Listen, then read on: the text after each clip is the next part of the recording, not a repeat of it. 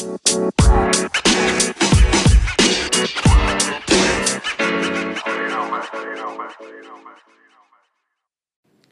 dobry, witamy Was serdecznie w kolejnym odcinku podcastu Corpo Landlord, gdzie rozmawiamy o tym, jak inwestować w nieruchomości, pracując na etacie albo żyjąc z czegoś innego, a nie z nieruchomości, a traktując nieruchomość jako, jako jakieś drugie źródło dochodów albo przynajmniej obronę kapitału.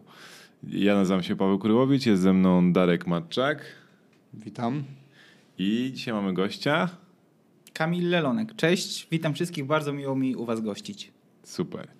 E, dzisiejszy podcast będzie e, takim wywiadem z Kamilem e, odnośnie tego, jak wygląda jego historia z inwestowania z nieruchomości. Kamil to bardzo ciekawa osoba, ale myślę, że najlepiej jak się przedstawi sam. Cześć, ja nazywam się Kamil Lelonek. Ogólnie pracuję w branży IT. Gdzieś tam ta moja ścieżka kariery właśnie wywodzi się z IT przez programowanie po project management, team leading. E, no i oprócz tego zajmuję się, tak jak tutaj chłopaki powiedzieli, nieruchomościami. Zajmuję się też biohackingiem, czyli współpracuję z przedsiębiorcami, pomagam im uzyskać zdrowie poprzez suplementację i stosowanie różnych praktyk usprawniających pracę ich mózgu. Ma, zrobiłeś, popełniłeś także kurs, prawda, o biohackingu. Tak, jest dostępny też kurs biohackingu. Jeżeli słuchacie tego w listopadzie, to właśnie teraz mamy drugie otwarcie, na które zapraszamy. No dobra, to może przejdźmy do nieruchomości na początek. Jak zaczęła się Twoja przygoda? Jak byłeś w IT, programowałeś sobie tam i nagle postanowiłeś, a kupię sobie kilka mieszkań. No w zasadzie moja historia i przygoda z nieruchomościami zaczęła się jeszcze przed IT. Przed tym, jak byłem w świecie IT, w programowaniu i jak pracowałem, ponieważ zaczęło się już to na studiach. Mm, mieszkałem w małym mieście, 550 km od Wrocławia, no i zdecydowałem się, że właśnie do Wrocławia wybiorę się na studia. Po roku mieszkaniu i studiowaniu we Wrocławiu pomyślałem, że może by warto mieć swoją nieruchomość. Oczywiście te myśli to były myśli moje i moich rodziców. E, wtedy nie miałem jeszcze swojego kapitału, żeby w te nieruchomości zainwestować, ale razem z rodzicami po długich dyskusjach doszliśmy do wniosku, że to była taka nasza pierwsza myśl, że dlaczego mieszkać we Wrocławiu i płacić komuś za wynajem, skoro moglibyśmy kupić własne mieszkanie i spłacać to właśnie kupione mieszkanie. No i od tego zaczęła się ta przygoda z nieruchomościami. Czyli ta pierwsza inwestycja to nie była moja własna inwestycja, to była raczej wspólna inwestycja moja i moich rodziców, kiedy kupiliśmy mieszkanie właśnie we Wrocławiu, w którym e, w tym czasie mieszkałem. E, no i nie płaciłem komuś, tylko płaciłem sobie, płaciłem na to mieszkanie. Ale pomysłem było to, aby mieszkanie też w pewnym sensie zarabiało na siebie, czyli nie chcieliśmy kupić kawalerki, która po prostu pokrywałby mi koszty, ale jakieś większe mieszkanie kilkupokojowe, aby pozostałe pokoje wynająć, mieszkać z kimś i aby te osoby i dokładały się do czynszu i spłacały częściowo to mieszkanie, no i w takim modelu właśnie zaczęliśmy działać, czyli obejrzeliśmy parę mieszkań, kupiliśmy pierwsze z nich. Z tego co pamiętam, to było mieszkanie we Wrocławiu przy ulicy Lubuskiej, trzypokojowe. W jednym pokoju mieszkałem ja i dwa pozostałe pokoje wynajmowaliśmy. No i to rozpoczęło moją historię i przygodę z nieruchomościami. Który to był rok? To był rok, z tego co pamiętam, 2011 bądź 2012. Tak, jakieś 7, 7 lat temu, czyli rok po tym, jak e, studiowałem, rok po tym, jak mieszkałem u kogoś, to po pierwszym roku właśnie przeprowadziłem się do swojego mieszkania. Czyli postanowiliście kupić mieszkanie, ale nie kawalerkę pod ciebie, tylko większe, trzy pokoje, rozumiem, tak? Tak, tak, tak się zdecydowaliśmy. Czyli stwierdziliśmy, że jeżeli już inwestujemy, kupujemy mieszkanie, to chcemy zrobić to tak właśnie, żeby częściowo spłacało to mieszkanie, pokrywało koszty czynszu i de facto ja, co tak jakby wychodzi po przeliczeniach, mieszkam tam za darmo, ponieważ jeden lokator płaci za czynsz, drugi lokator spłaca częściowo to mieszkanie, więc w takim modelu to zrobiliśmy. Wiesz, to ma nazwę? Jak ma? To, to, się nazywa hakowanie nieruchomości. Naprawdę. Gdzie kupujesz dużą nieruchomość, mieszkasz w części tej nieruchomości, a te wynajmowane części ci spłacają albo przynajmniej po, pomagają w spłacaniu innych kosztów.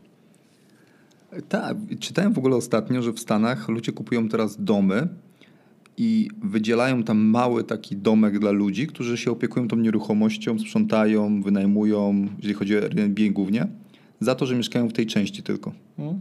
Sprytne. Też widziałem artykuł o tym właśnie, No. że obsługa mieszka w domu, Tak, który obsługuje. obsługuje. Mhm.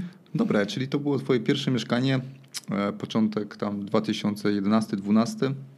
No dobra, no i byłeś na tych studiach, pierwszy rok minął, widzisz, że to działa. E, a jak było z lokatorami? Nie miałeś problemów z lokatorami? Mm, Na szczęście wtedy nie. E, Lokatorzy znaleźli się od razu, nie miałem problemu ani z poszukiwaniem. Jeden z lokatorów był moim znajomym ze studiów, z którym wcześniej mieszkałem właśnie w tym wynajmowanym mieszkaniu. Drugiego lokatora gdzieś tam sobie dobraliśmy. Prawdopodobnie z ogłoszenia, z tego co teraz pamiętam, ale nie było problemów, nie było problemu, żeby oni tam mieszkali. Wszyscy studiowaliśmy, więc tak jakby w długiej perspektywie były plany, że y, tam zostaniemy, oni tam zostają.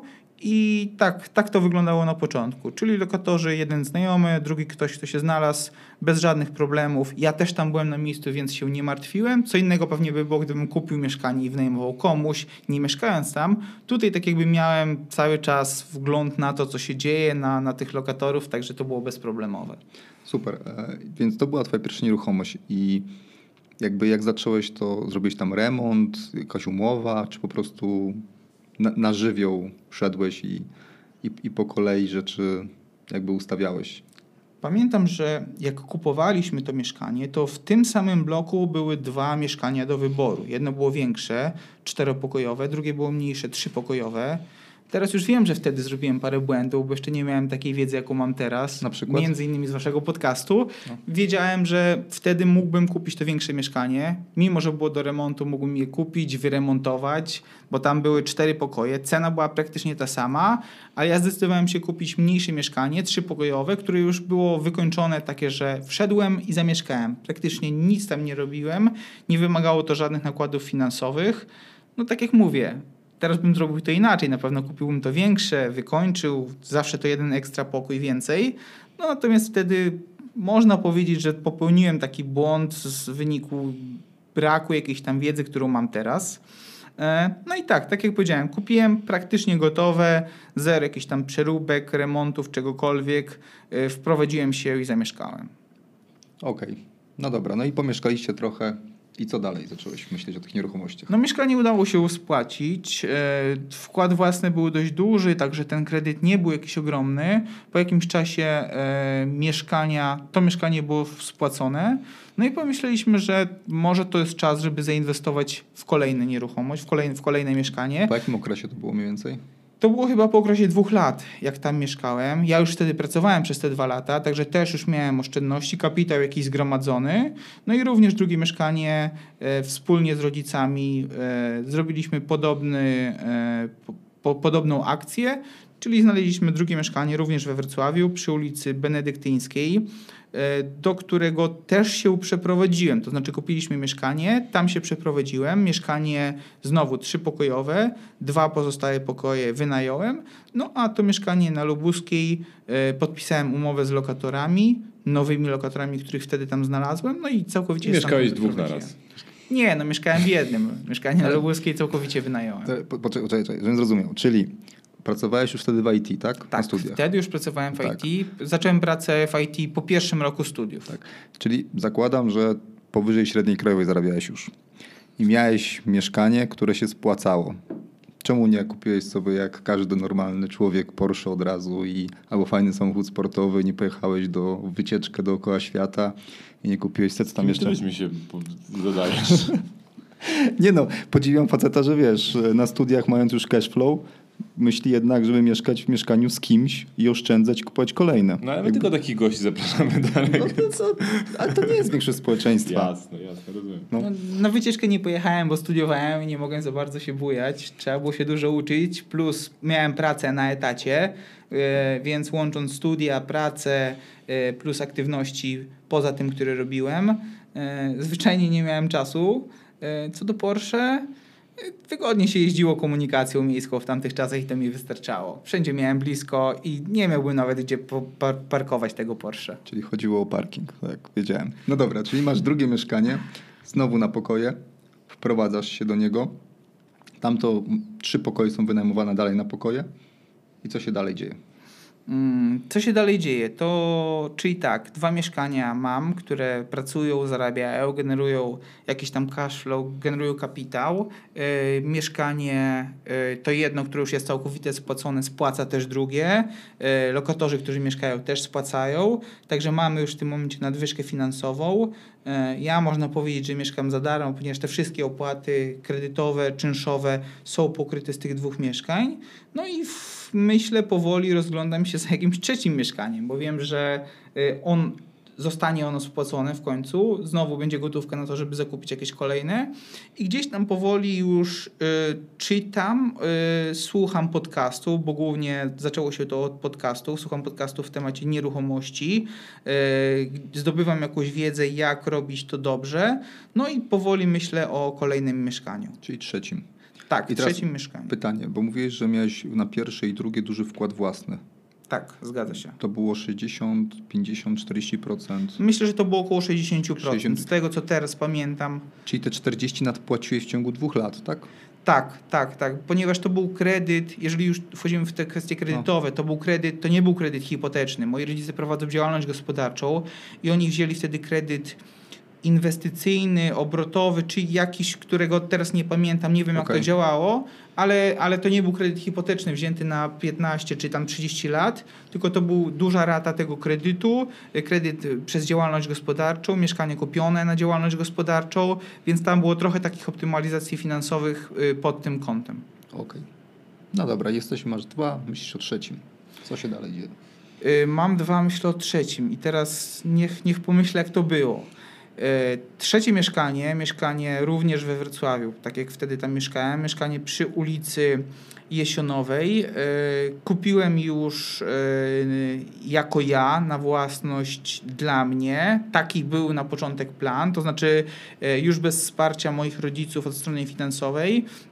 E, możliwość kupienia tak mieszkania tylko przeze mnie, e, mieszkanie e, deweloperskie, czyli, czyli, czyli w stanie deweloperskim takie, które jak je kupowałem, to jeszcze się budowało, ale również z zamysłem takim, że no kurczę, przecież mogę mieszkać z kimś, mieszkanie będzie dwupokojowe, ponieważ tylko w, miałem gotówkę tylko na takie mieszkanie.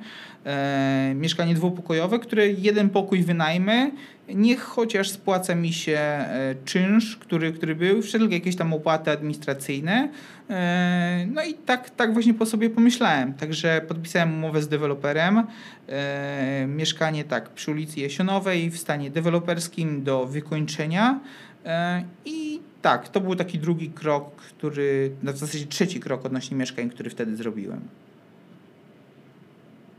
A czemu się zdecydowałeś na mieszkanie w odstanie deweloperskim, nowe mieszkanie? E, Dlatego, że chciałem doświadczyć tego, jak wygląda mm, odbiór takiego mieszkania, przygotowanie, wykończenie, e, jak realizować cały ten proces, a nie po prostu kupić gotowe mieszkanie, tylko zobaczyć właśnie, jakie e, wyzwania stoją przed tym, że kupuję mieszkanie w stanie deweloperskim i sam doprowadzam je do stanu używalności i wynajmowania. Okej. No dobra, to trochę przyspieszając tą historię, do ilu mieszkań doszedłeś? E, W tym momencie, tak jak sobie liczę we Wrocławiu, ja swoich posiadam cztery mieszkania. E, oczywiście nie mówimy o flipach, mówimy o mieszkaniach typowo pod wynajem. E, moi rodzice posiadają wspólnie jedno mieszkanie we Wrocławiu. No i teraz e, stoją przede mną dwa mieszkania w Warszawie, również w stanie deweloperskim, które są w trakcie wykończania. I to chyba tyle, jeżeli chodzi o te mieszkania na wynajem. E, tak, tak to wygląda w tym momencie. Okej, super. No to już ładne portfolio. Ile masz lat w tym momencie? Jak 20. mogę się zapytać? 28. 28, człowiek, który ma... E, Kiedy to było? Co ja robiłem, miałem 28 lat? Co ty robiłeś? w 28 a, nieważne. E, no dobrze, no to go, godzin po, podziwu wy, wynik. E, porozmawiajmy o tych flipach, bo coś wspomniałeś o flipach. W międzyczasie flipowałeś mieszkania, czyli kupowałeś Tak, i tak, sprzedawałeś, tak, Remontowałeś te mieszkania? E, W momencie, kiedy kupiłem już trzecie swoje mieszkanie, zacząłem się poważnie interesować nieruchomościami, to znaczy brać udział w jakichś różnych kursach, szkoleniach, czytać książki, słuchać podcasty, jeszcze bardziej niż robiłem to do tej pory. No i gdzieś tam e, trafiłem właśnie na takie modele jak flipowanie mieszkaniami, handel nieruchomościami, obrót tymi nieruchomościami. Zacząłem dowiadywać się, poznawać ludzi, którzy to robią. E, No i właśnie w, byłem we Wrocławiu na szkoleniu, to chyba był wtedy Wrocław, U kogo? e, u Pawła Albrechta e, i Kamila Strzykuku. To była Akademia Sourcingu, zjazd absolwentów, na którym właśnie poznałem różnych ludzi, sorcerów, flipperów, wsz- osoby związane z branżą nieruchomości. E, Tam poznałem też, też, też ludzi, którzy e, prowadzili takie szkolenie. Między innymi był tam Filip Kowarski, z tego co pamiętam e, też Roman Szczepankiewicz miał swój wykład. E, No i właśnie tam zasięgnąłem wiedzę o tym, jak robić takie flipy, jak się tym zajmować, co mogę zyskać.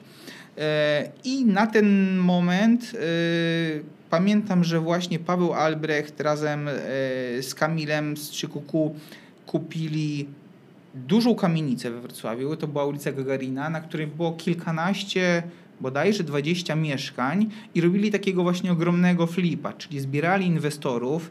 E, Kapitał docelowo miał e, opiewać na kilka milionów złotych. E, No i właśnie kupili po prostu całą kamienicę, e, wyremontowali, wykończyli, podzielili te mieszkania na kawalerki, także tam chyba z 18 mieszkań zrobili 20 parę, natomiast tych liczb dokładnie nie pamiętam, ale coś tak to wyglądało. E, Tam po prostu tirami przywozili na przykład AGD i materiały.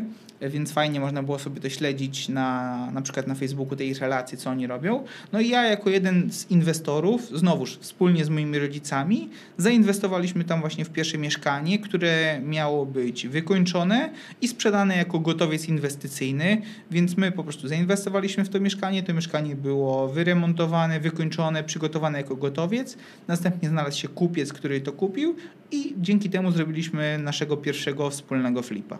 Okej, czyli to nie było tak, że ty remontowałeś albo przygotowywałeś Nie, to nie. mieszkanie, tylko to oni za ciebie zrobili, ty po prostu włożyłeś kapitał i, i później jak się znalazł em, taki finalny, ten końcowy inwestor, to, Tak, to, to tobie po prostu od- oddali Ja byłem- kapitał byłem z na, takim na, nadwyżką. typowym, typowym inwestorem, który inwestuje i, i potem zbiera.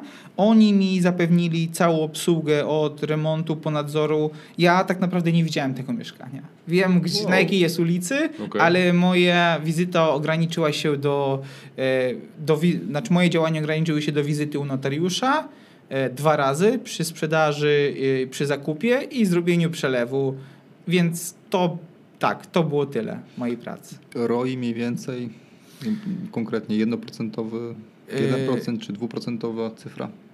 Zarobiliśmy na tym mieszkaniu około 20 tysięcy na czysto, z tego co pamiętam. 20 tysięcy na czysto po odjęciu już tych wszystkich kosztów notarialnych. A przy jakim wkładzie mniej więcej? Em, około 300 tysięcy, tak mi się wydaje, że to było kupione za około 300 tysięcy, sprzedane za 340 inwestorowi, no i po podziale tych wszystkich zysków, kosztów, gdzieś tam 20, po opodatkowaniu 20 wyszło na czysto. Prawie 7% e, idąc do notariusza tylko. No. Nieźle, naprawdę. W jakim czasie? Y, Trzy miesiące z tego co pamiętam. E, tak, w trzech miesiącach się to zamknęło. No E, to super. Ale to Super. nie był najszybszy flip, który zrobiliśmy. Jaki był najszybszy flip, który Najszybszy robicie? flip był niecały miesiąc, gdzieś, gdzieś 3-4 tygodnie. E, zakup mieszkania i praktycznie bez żadnego wkładu, bez remontu e, znaleźliśmy inwestora, który też kupił to po prostu po zwiększonej cenie. To była okazja inwestycyjna, gdzieś tam znaleźliśmy na rynku. E, również ja osobiście tego nie znalazłem, ale firma, z którą współpracowałem, oni pomogli znaleźć taką okazję inwestycyjną. Powiedzieli, że ich, z ich analizy wynikało e, dobra cena, dobre miejsce, e, szybko znajdziemy kogoś, kto da za to więcej, a była po prostu jakaś okazja. Czy to było coś po spadku? E, No w każdym razie była to okazja inwestycyjna, którą kupiliśmy i po niecałych czterech tygodniach od razu sprzedaliśmy. Dobra, a możesz się podzielić nazwą firmy, jak to w ogóle działa taka współpraca? Y, Wszystko to robiłem z tą firmą 3QQ, o której tutaj już kilka razy wspomniałem. E, Kamil Michalik e, jako główny, można powiedzieć, przedstawiciel, twarz tej firmy. Paweł Albrecht, który też gdzieś z nimi współpracuje, ale raczej od strony marketingowej i takiej sourcingowej. E, No działa to tak, że poznałem właśnie Kamila na jednym ze szkoleń, gdzieś tam rozmawialiśmy, dogadaliśmy, że tak będziemy działać. Mam do nich zaufanie, tak jak mówię, ta współpraca już kilka razy e, była z nimi przeprowadzona. W tym momencie mam u nich jedno mieszkanie nawet w zarządzaniu, którym się zajmują, opiekują. E, Mają bardzo faj- fajne warunki. Tak jak mówię, nie wiem jak to wygląda teraz. Ja zrealizowałem z nimi chyba cztery flipy do tej pory, plus jedno mieszkanie jest moich rodziców u nich pod ich zarządzaniem. No i wyglądało to tak, że porozmawiałem, e, dogadaliśmy się na, na pewne warunki, które będziemy mieli. E, oni tak jakby zajęli się organizacją wszystkiego, czyli od znalezienia mieszkania przez zakup, zaprosili mnie tak naprawdę do notariusza na podpisanie dokumentów, poprzez naszukanie inwestora, sprzedaż, wtedy znowu moja wizyta u notariusza i w zasadzie to wszystko. Czyli, Czyli- tak jakby dzięki nim zrealizowaliśmy to wszystko. Czyli ty za każdym razem byłeś zabezpieczony w ten sposób, że to ty kupowałeś mieszkanie, tak? Było na ciebie. Em, Czasem było, raz było na mnie, raz było wspólnie na moich rodziców. Ja rozumiem, tylko że wy jakby Generalnie tak, tak, tak, tak. stroną w... Dokładnie tak. W w akcie notarialnym Mhm. to byliśmy my, e, w jednym, w drugim wiadomo. Okej. No dobra, czyli y, masz doświadczenie z FIP-ami, y, mówisz, że nadal wynajmujesz mieszkania, tak? Tak, te, które mam we Wrocławiu, one są wszystkie wynajmowane. Na E, pokoje? Tak, y, to znaczy nie, właśnie nie, bo dwa moje są wynajmowane oddzielnie na pokoje. To też zaraz możemy o tym porozmawiać, bo w dwóch zrobiłem całkowity remont i podział na pokoje. Dwa są wynajmowane jako całość, jako całe mieszkania. Y, Jedno mamy jeszcze w trakcie flipa, czyli też jest w tym momencie wynajmowane na pokoje, ale tak jakby jest przeznaczone na sprzedaż. Y, A te dwa, które się budują, y, co, co do nich, to w tym momencie tak jakby tworzę dopiero plany. No dobra i masz teraz ym, dość duże doświadczenie, biorąc pod uwagę to, jak dużo różnych rzeczy zrobiłeś z nieruchomościami. E, jaka dla ciebie jest najlepsza strategia w nieruchomościach? Bo ty dużo rzeczy robisz, tak? Jakby powiedzieliśmy o tym, że e, cały czas jesteś e, czynnie aktywny w informatyce. Mhm. Możesz powiedzieć coś więcej? Jakby co dokładnie robisz? Jeżeli chodzi o IT, to zajmuję się prowadzeniem zespołów informatycznych, też programowaniem, architekturą systemów, architekturą, infrastrukturą, więc różne rzeczy z różnych dziedzin, paru klientów jednocześnie w tym momencie. Czyli brzmi jak jakby zajęcie, które zajmuje ci sporo czasu. Tak, więc możesz się domyślić z tych, z tych pytań i moich odpowiedzi, że moja strategia jest taka robić jak najmniej przy nieruchomościach. Czyli moim, moją strategią i moim działaniem jest to, że nie muszę zrobić 7%, mogę zarobić 5%, e, pod warunkiem, że... Ale w dwa miesiące. ale w dwa miesiące, pod warunkiem, że zrobi ktoś to za mnie. To znaczy, nie mam nic przeciwko temu, że oddeleguję komuś ten proces. To znaczy, ktoś za mnie znajdzie inwestora, przygotuje, wyremontuje, przeprowadzi remont. Ostatnio właśnie dokonywałem podziału, podziału na pokoje w dwóch mieszkaniach. No i zapłaciłem trochę więcej za całą obsługę remontu, za to, że miałem nadzorcę nad ekipą budowlaną, że ktoś po prostu wykonał wszystko za mnie, a moja rola ograniczała się do zrobienia przelewów. Ja nawet na tych mieszkaniach nie byłem podczas podziału. Byłem przed i byłem po na odbiór. Tak naprawdę zapłaciłem komuś, żeby ten podział przeprowadził, żeby to za mnie wykonał, znalazł ekipę, załatwił materiały i przeprowadził cały proces, ale dzięki temu ja zarobiłem może trochę mniej, on trochę też zarobił, natomiast nie zangażowało to mojego czasu praktycznie w ogóle. Jest moja strategia, działać jak najmniej przy nieruchomościach, uwzględnić jakiś tam zysk, który mnie zadowoli, a niekoniecznie poświęcać swój czas na działanie właśnie już tak stricte w tych nieruchomościach. To ciekawe, bo coraz więcej osób tak jakby do tego podchodzi i ty, Pawle, robisz tak, że przejmujesz też część takich obowiązków przy remontach za ludzi. Oczywiście za dodatkową opłatą. Owszem. Owszem. Ale ta strategia robić jak najmniej mi się podoba. Słyszałem, że ty masz to wytytułowane w ogóle. Tak? A w którym miejscu? Bo ja nie widziałem na swoim ciele takiego tatuażu. Słyszałem tylko. Jak to się mówi, no ludzie mają albo czas, albo pieniądze i, i trzeba po prostu wybrać, na czym się chcemy skupić. Czy na zarabianiu pieniędzy gdzieś indziej i oddelegowaniu temu. Co ty za, masz, Darek? za oczywiście część zysków, albo to, że jeżeli może mamy mniej pieniędzy, ale mamy umiejętności, znajomości, kontakty i, i dobrze operacyjnie działamy, to wtedy może po prostu znaleźć kogoś, kto w nas chciał i w naszą pracę chciałby zainwestować. Znaczy, ja nie mam ani czasu, ani pieniędzy, ale em, To, to dobrze wyglądasz. dobrze wygląda. Natomiast e, jeszcze, żeby podkręcić e, ten poziom trudności, to ty dużo za granicą pracujesz, prawda? Tak, ja dużo pracuję za granicą, dużo miałem wyjazdów, zwłaszcza ostatni rok był taki, gdzie byłem bardziej za granicą niż w Polsce. Teraz mam nadzieję, że to się zmieni e, przez, przez pracę właśnie całkowicie zdalną, ale tak, do tej pory dużo pracowałem za granicą w różnych krajach, czy tam Holandia, Dania, Norwegia, dużo wyjazdów, też na, nie tylko do pracy, ale też na jakieś konferencje, szkolenia, więc tak, bardziej, e, e, więcej mnie tu nie było niż byłem. Okej, a jaki jest tego cel wszystkiego? 28 lat, 7 nieruchomości, kariera w IT. Mm, Gdzie to ma Biohacking. doprowadzić? Biohacking, o którym zaraz porozmawiamy też. Właśnie Gdzie jakiś, to prowadzi? jakiś taki rozwój, budowanie czegoś tak modnie teraz nazywanego pewną niezależnością finansową, czyli uwolnienie się od konieczności pracy dzięki dochodowi w pewnym sensie częściowo pasywnemu, no bo ten dochód pasywny to też różnie się o nim mówi, jak on bardzo jest prawdziwy, e, też nie każdy do końca wie, jest w stanie określić i zapewnić.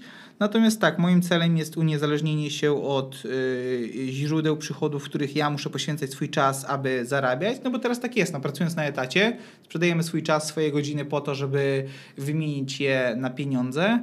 Natomiast ja chciałbym niezależnie od tego, co będę robił, czy będę pracował, czy nie, gdzieś tam ten dochód cały czas otrzymywać i wtedy odkryć, co, co chcę robić tak naprawdę, jeżeli nie muszę pracować. Więc, więc myślę, że to wszystko do tego dąży.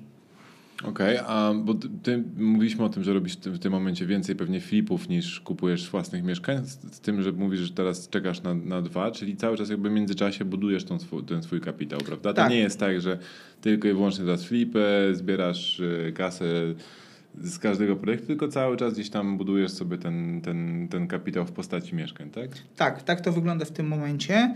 Y, Żadne z moich mieszkań już teraz y, nie spłaca kredytu, to znaczy wszystkie, wszystkie mieszkania w tym momencie są spłacone. E, No i tak, to co generują, to po prostu y, jest nadwyżką finansową, która będzie w przyszłości reinwestowana pewnie w kolejne nieruchomości. Czyli już niedługo 300 plus y, nieruchomości. nie mieć 500 plus. No miejmy nadzieję, natomiast ja tutaj cały czas chcę podkreślić, że dlatego, że moi rodzice pomogli mi na starcie i to dzięki nim wszedłem w ten biznes nieruchomości i to rozwinąłem, to prawdopodobnie te nieruchomości i ten zysk z nich będzie przeznaczony właśnie, właśnie dla moich rodziców, a póki ja mogę zarabiać, pracować, to to będzie moje główne źródło przychodu, a jakaś emerytura taka moich rodziców właśnie będzie generowana z tych nieruchomości, więc nie patrzę jeszcze na to jako zysk, tylko coś, co będzie zabezpieczeniem na przyszłość. E, No i będę po prostu to rozwijał. Czy super, y, to może dziwnie zabrzmi, ale zawsze podziwiam, jak młodzi ludzie nie zjada ich ta inflacja życia. To znaczy e, nie wydają więcej niż zarabiają, bo tak naprawdę ty mógłbyś zacząć wydawać i nie reinwestować tej kasy. Mógłbyś od razu kupić sobie mieszkanie na studiach i sam mieszkać w nim. Mógłbyś właśnie kupić sobie samochód czy cokolwiek fajnego i tak dalej. Natomiast e, widać jednak, że jak nie reinwestujesz, to ten procent składany co roku daje ci niesamowitą przewagę i w tym momencie masz wszystkie mieszkania spłacone. Siedem mieszkań. Przecież to jest Tak. naprawdę wow. To, to się nazywa wrodzone skąpstwo może. A czemu wrodzone? Nie wiem, no zawsze, zawsze jakoś tak nie byłem chętny do wydawania pieniędzy e, w inny sposób niż inwestowanie w siebie, czyli jakieś takie pasywa nie zachęcały mnie do inwestowania. Paweł też nie lubi wydawać pieniędzy. Swoich. Tak. Cudze to bez problemu. Ale zobacz, w ogóle idealny syn. Ja, ja tego, e, ten podcast dam przesłuchać twojemu synowi za parę lat. Proszę bardzo, tutaj co tydzień masz słuchać. Co tydzień masz słuchać. Zobacz, rodzice żyją z renty od syna, nie w drugą stronę. Nie, nie, nie, nie. Myślę, że akurat tu może być z drugą stroną. Na razie mam problem ze szlaczkami i liczeniem. A co dopiero inwestowanie. Tatuś szlaczki ładne robi.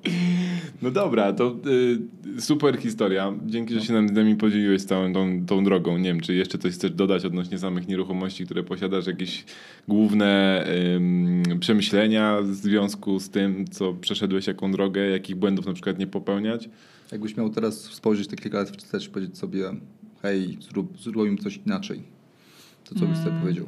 No to tak, wiele rzeczy, yy, wielu rzeczy nauczyłem się właśnie ze szkoleń, z jakichś konferencji, z warsztatów odnośnie nieruchomości, na których byłem i, i to, co ja mogę polecić, że jeżeli ktoś zaczyna przygodę z nieruchomościami, to żeby nie robić tego na własną rękę, tylko wybrać się na takie szkolenie, przejść, posłuchać, zobaczyć, o czym tam się mówi, poznać jakichś ludzi, popytać, co robią e, i, i jak, jak pracują, i dopiero wtedy zaczynać. Czyli nie robić niczego na początku na własną rękę, no bo można, może nie to, że wiele stracić, ale nie zrobić tyle, ile mogłoby się zarobić, nie zyskać e, tego, co, co jest tak naprawdę do zyskania. Więc warto poznać ludzi, pochodzić na szkolenia, zobaczyć, popytać, co kto robi i skorzystać z doświadczeń innych, którzy już przez to przeszli. I to nie tylko mówię o szkoleniach płatnych, o konferencjach, ale na, na YouTubie jest masa darmowych materiałów, jest masa podcastów odnośnie nieruchomości. Na przykład no, wasz podcast jest podcastem, z którego można naprawdę wiele informacji wyciągnąć poprzez doświadczenie i wasze i innych ludzi, więc ja po prostu polecam edukację, e, dowiedzenie się jak najwięcej przed jakim, jakimikolwiek działaniami. Super. A możesz polecić jakieś osoby, persony, kanały czy szkolenia? Mm, no Takie dwa czy trzy, tak top. Takie top według mnie, no to tak. Oprócz Corpo Landlorda oczywiście. Oprócz Corpo Landlorda. E, myślę, że Piotr Hryniewicz będzie dobrym wyborem. Jego szkolenia są bardzo drogie. Nie dość drogie, ale bardzo drogie. Ale myślę, że warte, aby zacząć.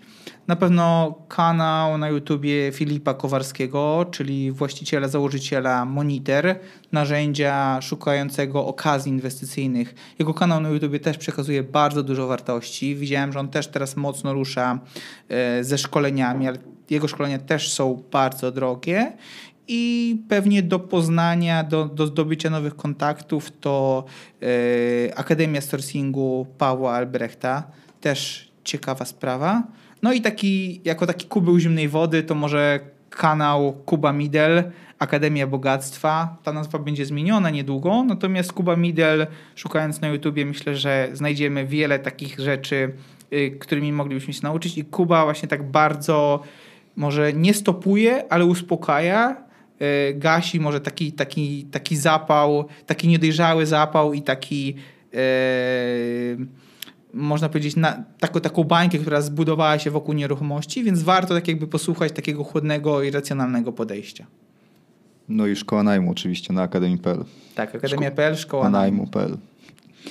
No dobra, i tym e, ruchem konika może przejdźmy w ogóle właśnie do akademii.pl, bo tam jest też twój kurs i twoja trzecia noga, tak? Bo pierwsza tak. IT, druga nieruchomości, trzecia biohacking. biohacking.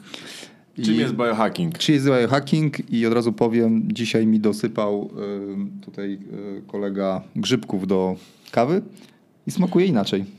Naprawdę. Poczekaj jeszcze chwilę, zobaczymy jakie będą efekty. E, grzybki for Sigmatic, tak? Tak, tak, tak. Mieszanka adaptogenów. Adaptogenów. Dobra. Biohacking. Co to jest biohacking i czemu powinniśmy o tym pomyśleć? Mm, biohacking jest tak naprawdę zestawem pewnych praktyk, czynności, działań, które podejmujemy w naszym życiu, aby poprawić nasze samopoczucie, stan zdrowia, produktywność, wydajność naszego mózgu, naszego organizmu. Czyli to jest to nie jest tak naprawdę nic magicznego, nic nowego, to nie jest żadne odkrycie, którego kiedyś nie znaliśmy. To kiedyś wszystko było praktykowane przez, przez nasze na przykład babcie, takie, takie dobre praktyki dookoła naszego życia, ale teraz niestety musiało, zostało to zapomniane przez postęp cywilizacyjny, postęp technologii, więc musi być to znowu wprowadzone w świadomość ludzi pod, pod taką huczną nazwą jak biohacking.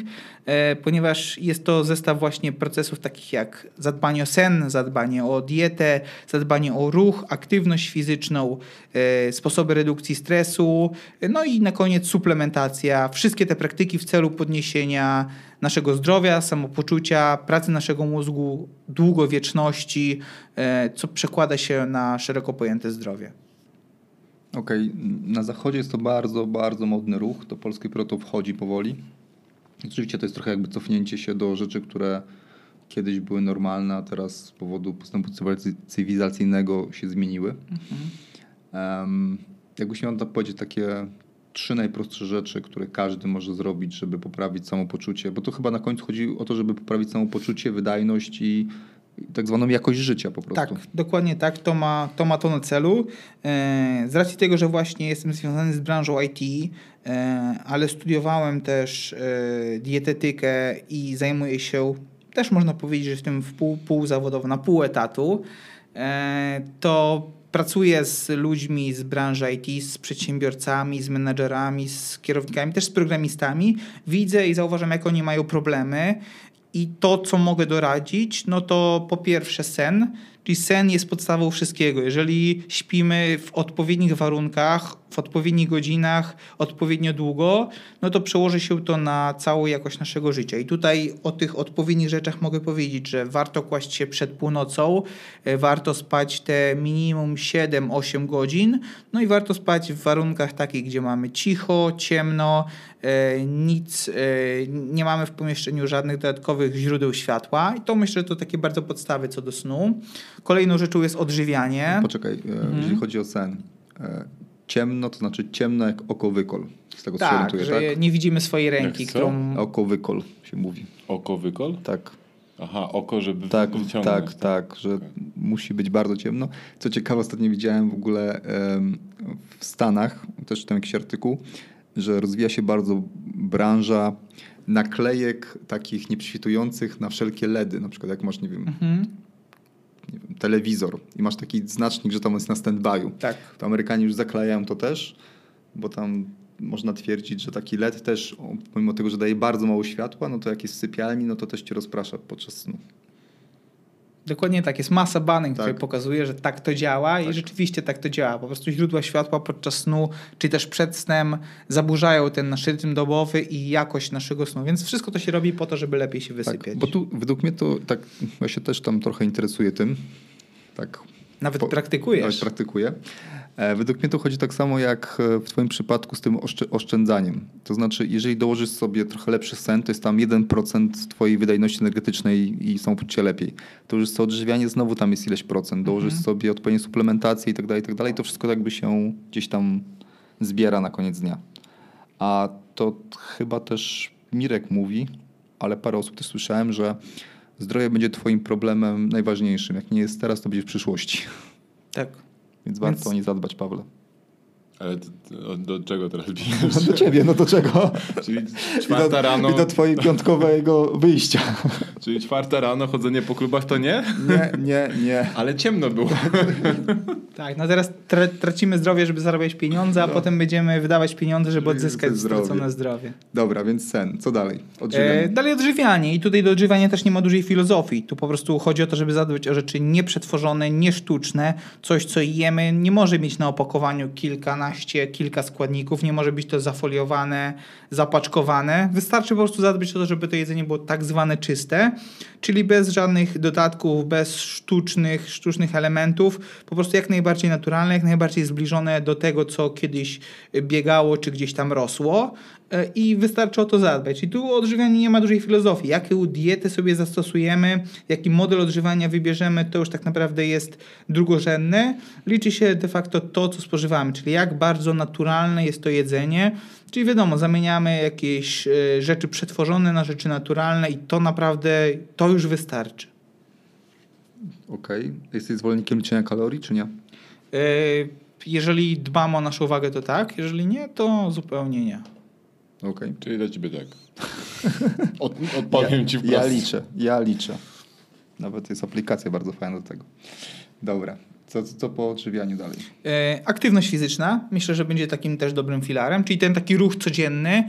E, Nie mówię tu koniecznie o jakichś treningach, ciężkich treningach siłowych czy e, długotrwałych treningach wytrzymałościowych, ale mówię tutaj o takiej podstawowej rzeczy jak e, wykonywanie tych 10 tysięcy kroków dziennie i ograniczenie siedzenia, bo się, mówi się, że siedzenie to jest takie nowe palenie, to jest taka plaga w dzisiejszych czasach. Siedzimy bardzo długo, bardzo dużo w pracy na etacie, czy w komunikacji miejskiej, czy, czy gdzieś tam w samochodzie, więc tych godzin jest kilkanaście nawet w ciągu dnia, więc warto zadbać o taki minimalny nasz ruch, te 10 tysięcy kroków dziennie, jakiś taki spacer 30 minut do godziny już będzie bardzo fajną e, fajnym sposobem, żeby zadbać o ten ruch.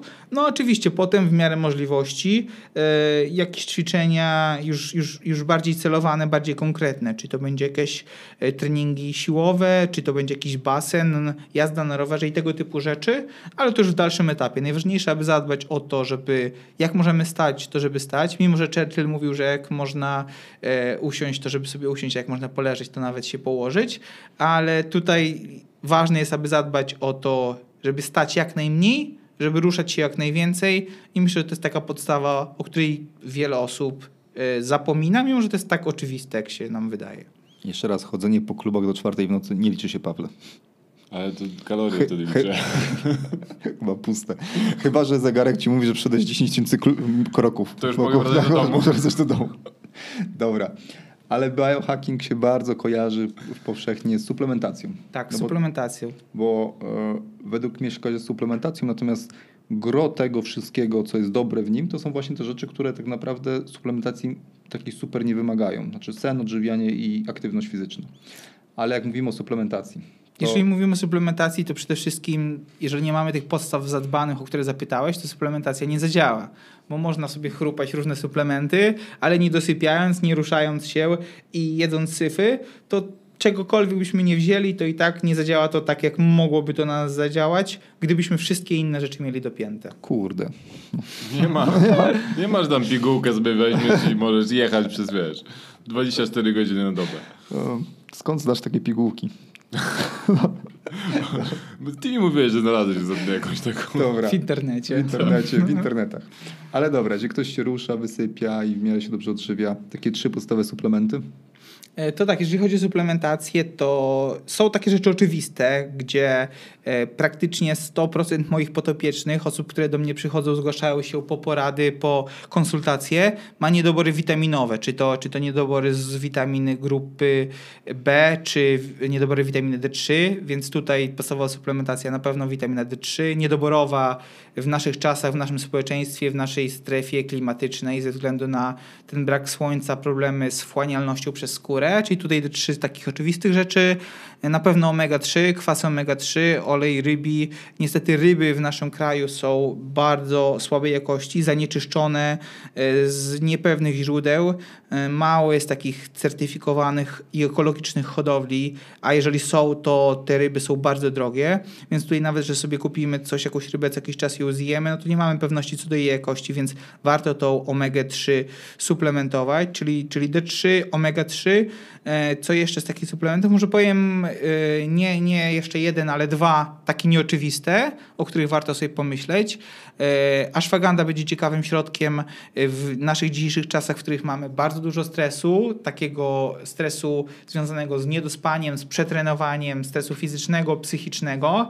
E, Oczywiście środek nie jest środkiem dla wszystkich. Jeżeli ktoś ma problemy z jakąś chorobą autoimmunologiczną, czy, czy ogólnie z układem odpornościowym, tutaj nie zawsze będzie dobrym wyborem, ale również przed stosowaniem suplementów tak czy siak trzeba się przebadać. E, I kolejnym suplementem może być enacetyloelcysteina, e, suplement na regenerację wątroby, na detoksyfikację naszego organizmu. Mamy właśnie niedoborowe diety, spo, dużo spożywa się alkoholu w naszym społeczeństwie, więc e, taki NAK będzie też fajnym suplementem na w pewnym sensie odtrucie naszego organizmu, poprawienie kondycji naszej wątroby i innych narządów. Okej, e, ja brałem kiedyś konsultację i rzeczywiście tam najpierw jak dałeś mi listę badań, to po prostu e, aż czułem przerażenie. Jak No, jest ich- jest ich sporo. Dużo, ale dużo mi to dało, naprawdę. I sam też ashwaragandę brałem bardzo długi czas, polecam. Bardzo fajny suplement, taki... Z tymi ostatnimi nawet chodziłeś ostatnio po klubach i rozdawałeś ludziom, że ten, że masz, masz to na... na... To na wątrobę Na było. Na wątrobę było. No dobra, i rozumiem, że to jest mała, mała zajawka, natomiast dużo, dużo, dużo więcej mięsa i materiału możemy znaleźć e, na kursie. E, Tak, na kursie biohackingu dostępnym na Akademii, akademia.pl kośnik bio, akademia.pl kośnik 7 jest taki darmowy kurs, na którym jest zajawka tego, co oferujemy. No i też zapraszam na indywidualne konsultacje. Jeżeli ktoś jest zainteresowany poprawą jakością swojego życia, to biohacking.lelonek.me jest tam opis tego, co, z czym mogę pomóc i co zaoferować. Także jeżeli e, nie macie jeszcze szkoły najmu, to najpierw szkoła najmu. Później e, szkoła biohackingu, żartuję. E, jak, podejrzewam, że jak byście byli zainteresowani o, o, o, dwoma tymi kursami, to, to spokojnie można tam z Mirkiem Burnejko zagadać i, i pewnie, pewnie się uda jeszcze jakiś tam dodatkowy bonusik zdobyć. No, jest to w jednym miejscu, więc jest łatwiej. Tak? Akademia PL ma to fajne, fajne w sobie, że z, zrzesza różne tematyki i, i można to wszystko jakoś tam razem połączyć. No dobrze, bardzo, bardzo dziękujemy Ci Kamil za dzisiejszą rozmowę. Mega dużo fajnego, fajnych informacji. My mamy taki zwyczaj, że rozmawiamy po tej głównej rozmowie, mówimy o jakichś takich rekomendacjach Corpolandorda, czyli o rzeczach, które które się przydają e, w naszym życiu. E, I ty dzisiaj już powiedziałeś chyba te 3 czy 4 rzeczy, które spokojnie można by było podłączyć pod tą część. Aczkolwiek wiem, że przyszedłeś do nas z książką, więc e, powiesz coś o tej książce? Tak, ja tutaj mam dla widzów YouTube'owych zobaczą okładkę, dla, podca- dla słuchaczy podcastowych tylko opowiem, że jest to książka Felix Denis, Jak zdobyć bogactwo. Dostałem ją w prezencie od Rafała Mazura, Zen Jaskiniowca. Swoją drogą polecam podcast i kanał. E, natomiast książka Feliksa Denisa, Jak zdobyć bogactwo, jest taką książką napisanego przez e, człowieka bardzo bogatego, zamożnego, który de facto nie napisał tej książki, żeby zarobić. On równie dobrze mógł jej nie pisać e, i, i, i miałby tak samo dużo pieniędzy, jak ma teraz. On przedstawia w pewnym sensie ciemne strony tego bogactwa. Zaczyna opowiadać o tym, z jakimi konsekwencjami wiąże się zdobycie bogactwa, zdobycie pieniędzy, do których wielu ludzi obecnie dąży. No, a następnie potem przechodzi przez te wszystkie aspekty bogacenia się, bogactwa, pieniędzy e, z takiej trochę innej perspektywy niż mówi to cała reszta osób i, i cała reszta książek, e, które, które możemy do tej pory znaleźć na rynku. Więc bardzo polecam. Książka dostępna w wydawnictwie OSM Power, e, wydana przez e, m.in. Marcina Osmana. E, dostępna w wersji polskiej. E, jest w OSM Power jest też inna książka Felixa Denisa, można też sobie zobaczyć. Natomiast tą polecam. Jak zdobyć bogactwo Felix Denis. Ciekawe, my mówiliśmy o tej książce już w którymś odcinku podcastu, też jako rekomendacja Corporal Lorda. Ona też jest w świetnym audiobooku po angielsku, czytana w ogóle przez Felixa Denisa. Rzeczywiście, bardzo fajna książka. Fajnie, że w ogóle... W odcinku szóstym. Tak? O. Fajnie, że y, pojawiają się te same w sumie rekomendacje z różnych stron, bo to tylko potwierdza, że, że, są, że te rzeczy są wartościowe, także rzeczywiście polecamy. Tam Felix Dengis panie mówi w pewnym momencie, że jeżeli wiesz, ile masz pieniędzy, znaczy nie jesteś bogaty. Bo on tam miał dużo nieruchomości, więc to oscylowało zawsze między tam 800 chyba milionów funtów do ponad miliarda funtów, w zależności jak się układała giełda i się układała nieruchomości. Ale nie, nie sądzę, że jestem bogaty, też nigdy nie wiem, ile mam pieniędzy, więc to nie jest chyba, to nie jest chyba dobra opcja. Ale ty nie wiesz z innych powodów. Tak. Dobra. Dobra. Pawle, ja dzisiaj powiem o e, odcinku też e, podcastu, innego podcastu. Też o tym podcaście kiedyś była mowa. To jest podcast, już wam mówię, sobie tutaj otworzyłem. Zaprojektuj swoje życie pana Filipkowskiego Macieja.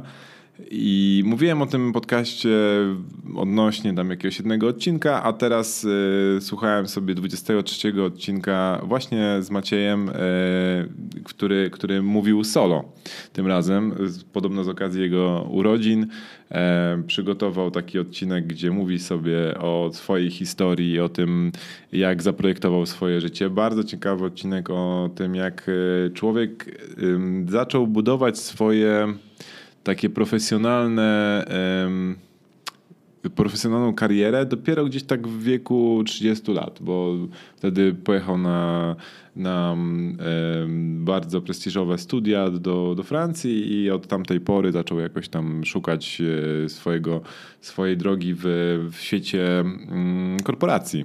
I pracował w Delu i tam jeszcze paru innych miejscach, A to, co mnie najbardziej zainteresowało w tym odcinku, to to, jak y, Maciek y, dzieli, mm, stworzył sobie taką metodologię dzielenia swojego życia, że y, znaczy to nawet nie on, tylko ktoś mu tam powiedział, on to trochę jakoś tam bardziej sobie zmodyfikował. Chodzi o to, że e, ktoś mu kiedyś powiedział, że mm, swoje życie można podzielić na trzy części, tak trzydziestkami jakby licząc, tak, że pierwsze 30 lat, później kolejne 30, później kolejne 30, a on to zmodyfikował i zrobił to, e, podzielił to, y, te takie modelowe życie na ćwiartki. Czyli masz najpierw pierwszą ćwiartkę 25 lat, kiedy, kiedy się uczysz, później kolejną ćwiartkę, kiedy się rozwijasz, a później kolejną ćwiartkę, kiedy kontrybuujesz, kiedy dajesz ludziom więcej niż, e, niż otrzymujesz. No i czwartą mówisz, tam jeszcze nie do końca jak ją nazwać, ale ale, ale to pewnie bardziej chodzi o to, żeby po prostu y, już korzystać po prostu z życia i tej, tej... Co ty włączasz tutaj mi? Proszę mi tu nie, coś, no. nie włączać, No. jak ja mówię, bo mi się nie klei później ten flow. Ale Także polecam wam serdecznie 23 odcinek podcastu Macieja Filipkowskiego o tym, jak on zaprojektował swoje życie, dużo ciekawej wiedzy i em, fajne spojrzenie w ogóle. Ma, Maciej jest em, inwestorem na rynku startupów. On bardzo dużo inwestuje w małe firmy, które, które rozwija, później sprzedaje i tak dalej. Także ciekawa oso- osobowość. No, to tyle ode mnie. A ty co tam ostatnio? Co? Coś, coś? Coś? to mam kilka pomysłów. No. Jeden e, taki chyba pod, nie mów o tych pigułkach, pod ten odcinek, pod ten odcinek powiem. E, pamiętam, chyba o tym nie mówiłem jeszcze. Jakiś czas temu trafiłem na bardzo fajne szkolenie. E, Faceta, który nazywa się Bin, Ben Greenfield. To jest człowiek, który tam ileś triathlonów zrobił, ileś Ironmanów i tak dalej, i tak dalej. No i robił to wszystko, robił, robił. I w pewnym momencie, mając tam 30 tam kilka chyba lat, z tego co pamiętam, poszedł na badania. No i lekarz mu powiedział, panie, ale pan tutaj ma tutaj ścięgna pozrywane, pana wiek to jest tam powiedzmy 40 ileś lat. No i on zaczął się zastanawiać nad tym, że kurde, jest mega wysportowany, mega w ogóle zdobywa nagrody, a tak naprawdę jego wiek jest większy niż jego wiek, e, który wynika z kalendarza. I zaczął właśnie zajmować się trochę biohackingiem takim, nawet nie trochę. I stworzył w ogóle kurs. Kurs jest do kupienia na takiej, takiej stronie Creative Life. Ja dam linka. Nazywa się Achieve Ultimate Human Performance. I on tam wchodzi bardzo głęboko w bardzo wiele kwestii, od badań po odżywianie, po sport. Natomiast jest tam kilka naprawdę takich fajnych e, smaczków, które można sobie wyciągnąć, nawet gdy człowiek nie trenuje bardzo mocno, tylko jeżeli chodzi o samo odżywianie. Więc bardzo polecam. Kurs kosztuje tam, nie wiem, parę dolarów pojedynczych. Trwa naprawdę długo, bo tam jest z tych lekcji chyba z 30, i niektóre są po godzinie. Ale bardzo duża pigułka, pigułka wiedzy. Od snu, poprzez odżywianie, treningi, suplementację, wszystko tam jest. Także polecam. No i czemu robisz Kamilowi konkurencję tutaj? Ja tutaj ładnie powiedziałem, że szkoła biohackingu, że w ogóle kurs tutaj, ten, a ty tu jakiś wyjeżdża z jakimś Amerykańcem. Nie ma. Kupować polskie produkty, proszę bardzo, tutaj do Kamila. Link poniżej, twojego linku nie będziemy wrzucać. Dobrze, Tyle. mojego nie wrzucimy. Wytnie się no, to. Wytnie się to, no.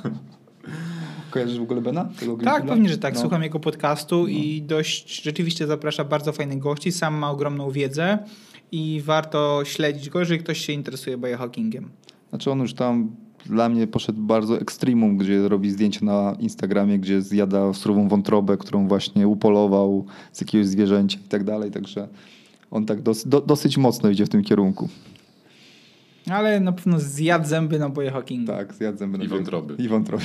No. Dobra. Kamil, dziękuję Ci bardzo za przybycie, y, za to, że poświęciłeś swoje, swój, kilka swoich cennych godzin w, w niedzielny poranek, żeby z nami się spotkać i nagrać ten podcast. Życzymy Ci e, samych udanych inwestycji, kolejnych i żebyś budował jeszcze większe portfolio. Mam nadzieję, że Cię zaprosimy za parę lat i powiesz nam, jak to jest być e, rentierem posiadającym 100 nieruchomości plus. W tym tempie to z dwa lata. No. E, I co? Dziękujemy Wam bardzo, drodzy słuchacze. Zachęcamy do kontaktowania się z nami na Facebooku, gdzie możecie do nas napisać E, jak macie jakiekolwiek pytania związane z inwestowaniem w nieruchomości, e, a my chętnie na takie pytania odpowiadamy e, w podcaście, a wy macie tą przewagę, że dostajecie tą odpowiedź szybciej tam w odpowiedzi, a my później nagrywamy to, jeszcze dzielimy się z innymi taką odpowiedzią, tak żeby każdy z tego mógł czerpać wartość. I lajkujcie. Jak ktoś ma iPhone'a, to obowiązkowo lajkować. Tak. E, obowiązkowo lajkować. Zachęcamy, drodzy słuchacze, do tego, że jeżeli słuchacie tego podcastu na iPhone'ie, to proszę zróbcie screena i wrzućcie do siebie na social media, żeby inni zobaczyli, że e, ta, ta, ta, skąd czerpiecie wiedzę i wartość. Na Androidzie też się da screenie robić. A, bo ja powiedziałem iPhone'a. Widzicie, dla mnie to jest po prostu piękno marketingu, nie? Jakby myśląc o telefonie, myślę iPhone, to jest masakra. Przepraszam najmocniej wszystkich e, użytkowników Androida. E, Na innych telefonach też się da robić screeny, tam też prosimy robić screeny. Jak ktoś ma Windows Phone'a, to też jeszcze może. Dobra. Wszystkiego dobrego wam życzę i do usłyszenia kolejnym razem. Dzięki bardzo jeszcze raz, Kamil. Do usłyszenia. Dzięki za zaproszenie. Trzymajcie się. Hej.